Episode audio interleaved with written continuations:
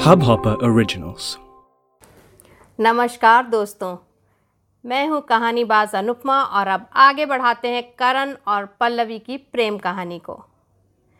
पिछली बार आपको याद होगा, पल्लवी एक गाँव में गई थी जहाँ लड़कियाँ फ़ौज में भर्ती होना चाहती थी, लेकिन उनके मम्मी पापा मना कर रहे थे। और पल्लवी ने कहा कि मैं कोशिश करूँगी ये जानने की कि फ़ौज में आखिर काम क्या करना होगा। तो अब आगे सुनते हैं। घर पहुंचकर पल्लवी लगातार इस सोच में डूबी हुई थी कि किससे पूछे? कौन बताएगा कि फ़ौज में लड़कियों को क्या क्या काम करना होगा? और उनके माता पिता को कैसे मनाया जाए? यही सोच रही थी कि बाबूजी की आवाज़ आई। क्या सोच रही है हमारी होनहार?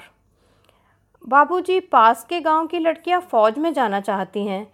आजकल भर्ती हो रही है ना गाँव गाँव से, पर उनके माँ बाप को आपत्ति है। लड़कियाँ जाना चाहती हैं और मैं चाहती हूँ कि मैं उनकी मदद करूँ। हाँ बेटा, ज़रूर करो। पर बाबूजी, कैसे करूँ? मुझे तो ये भी नहीं पता कि वहाँ लड़कियों को काम क्या करना होगा। हाँ पल्लवी, पता तो करना होगा, नहीं तो माँ बाप भेजने की हिम्मत नहीं कर पाएँगे। तुम करण के पिताजी से क्यों नहीं बात करती? मुझे यकीन है उनके पास पूरी जानकारी होगी।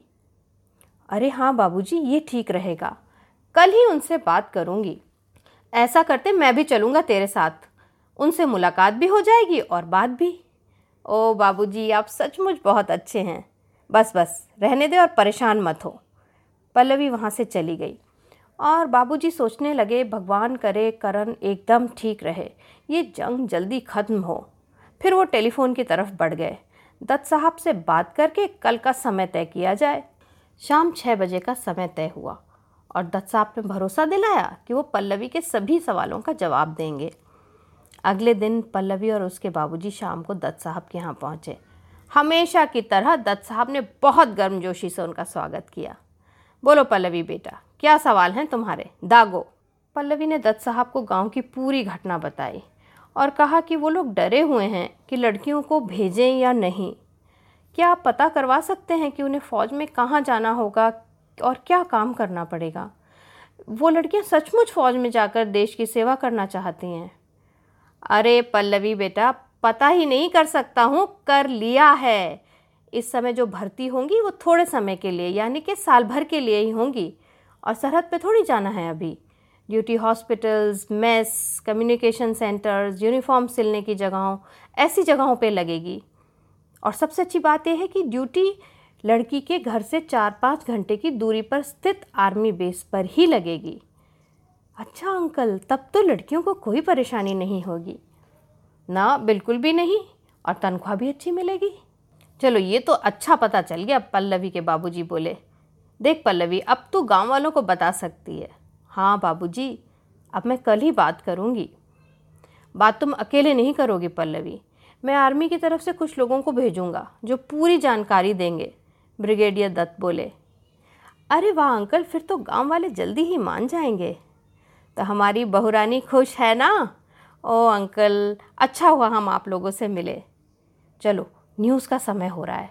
समाचार देखते हैं, कहकर दत्त साहब ने टीवी ऑन कर दिया। ज़्यादातर खबर जंग और बॉर्डर पर हो रही गतिविधियों की ही थी। पड़ोसी देश के दांत खट्टे हो रहे थे, पर अभी भी वो हार मानने वाले नहीं थे। लगता है समय कुछ ज़्यादा लगेगा इस मामले के निपटने में, दत्त साहब बोले। हाँ बस नुकसान कम से कम हो, यही कामना है, पल्लवी के बाबूजी ने कहा। और यश का क्या रहा? पल्लवी ने पूछा। यश भी ड्यूटी पर गया है, लेकिन अभी उसकी ड्यूटी बॉर्डर पर नहीं है। अच्छा चलिए अब हम चलेंगे, पल्लवी के पिताजी बोले। ठीक है, और पल्लवी, कल तुम आ जाना। मैं एक टीम तुम्हारे साथ कर दूँगा।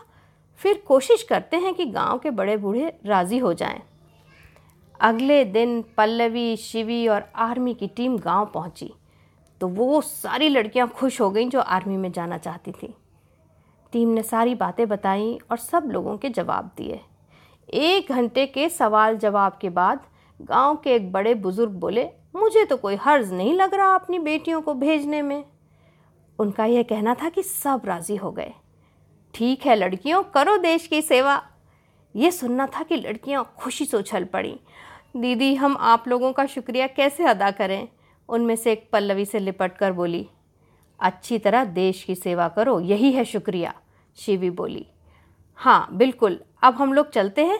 जब कैंप लगे तो तुम लोग भर्ती हो जाना। हाँ दीदी। रास्ते में पल्लवी बोली, शिवी, अगर मैं करण को खत लिखूं तो क्या उसे मिलेगा? पता नहीं पल्लवी, पर तेरा मन है तो लिख दे, क्या पता मिल ही जाए। तो क्या लिखा पल्लवी ने?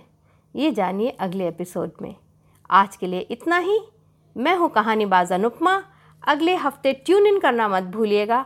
आप मुझे ईमेल भी कर सकते हैं। मेरा ईमेल आईडी है make happy foundations at Gmail dot com तो आज के लिए इतना ही। नमस्कार।